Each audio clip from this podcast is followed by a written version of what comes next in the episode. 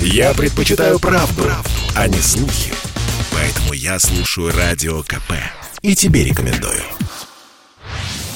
Лучше работать из дома. На фоне кратного роста заболеваемости ковидом Минтруд рекомендует перевести на удаленку максимально возможное число сотрудников. Организация сама определяет численность работников, которые могут продолжать в дистанционном режиме, говорится в сообщении министерства. Там также напомнили, что перевод на удаленку не может быть основанием для сокращения зарплаты, конечно, при сохранении объема выполняемых задач. На дистанционку переводят и будущих специалистов, студентов. В частности, об этом распорядились власти Томской области. Все местные вузы перешли на удаленный формат обучения до конца февраля. Как минимум на две недели в таком режиме будут учиться и студенты нескольких вузов Краснодарского края. Планируется ли переводить вузы на дистанционное обучение везде, Миноборнауки не уточняет. Сейчас примерно каждый десятый вуз в России использует исключительно такой вид обучения. В остальных высших учебных заведениях формат смешанный, сообщила пресс служба Миноборнауки. Студентов высшей школы экономики не планируют переводить на дистанционное обучение. При этом технологический университет готов к переходу на удаленный режим обучения, подтвердили в ректорате. В Московском госуниверситете имени Ломоносова предусмотрели введение дистанта в феврале. То есть отдельные факультеты могут принять такое решение, уточнили в пресс-службе МГУ. Вот что о переходе на удаленный формат обучения говорят студенты этого университета.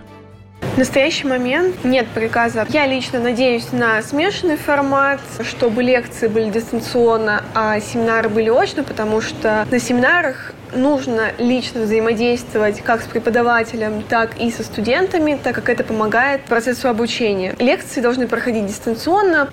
Буквально 10 минут назад в официальной группе первого курса журфака МГУ опубликовали новость о том, что с 7 по 22 февраля наш курс полностью переходит на дистанционный формат обучения. Вот, я не могу сказать, что для меня это хорошая новость, потому что я не особый приверженец подобного формата, он для меня не очень подходит. Думаю, что большинство моих однокурсников с этим согласятся. Но, вот, но ничего не поделать, эпидемиологическая ситуация требует подобного формата, поэтому мы готовы потерпеть.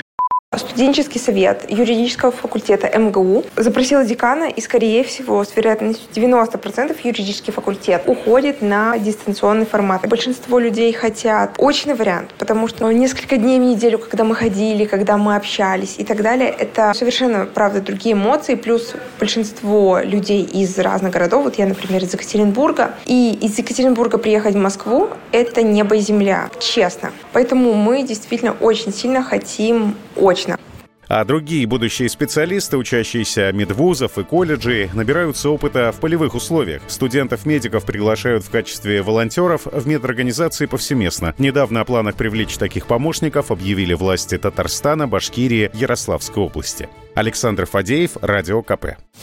Спорткп.ру О спорте, как о жизни.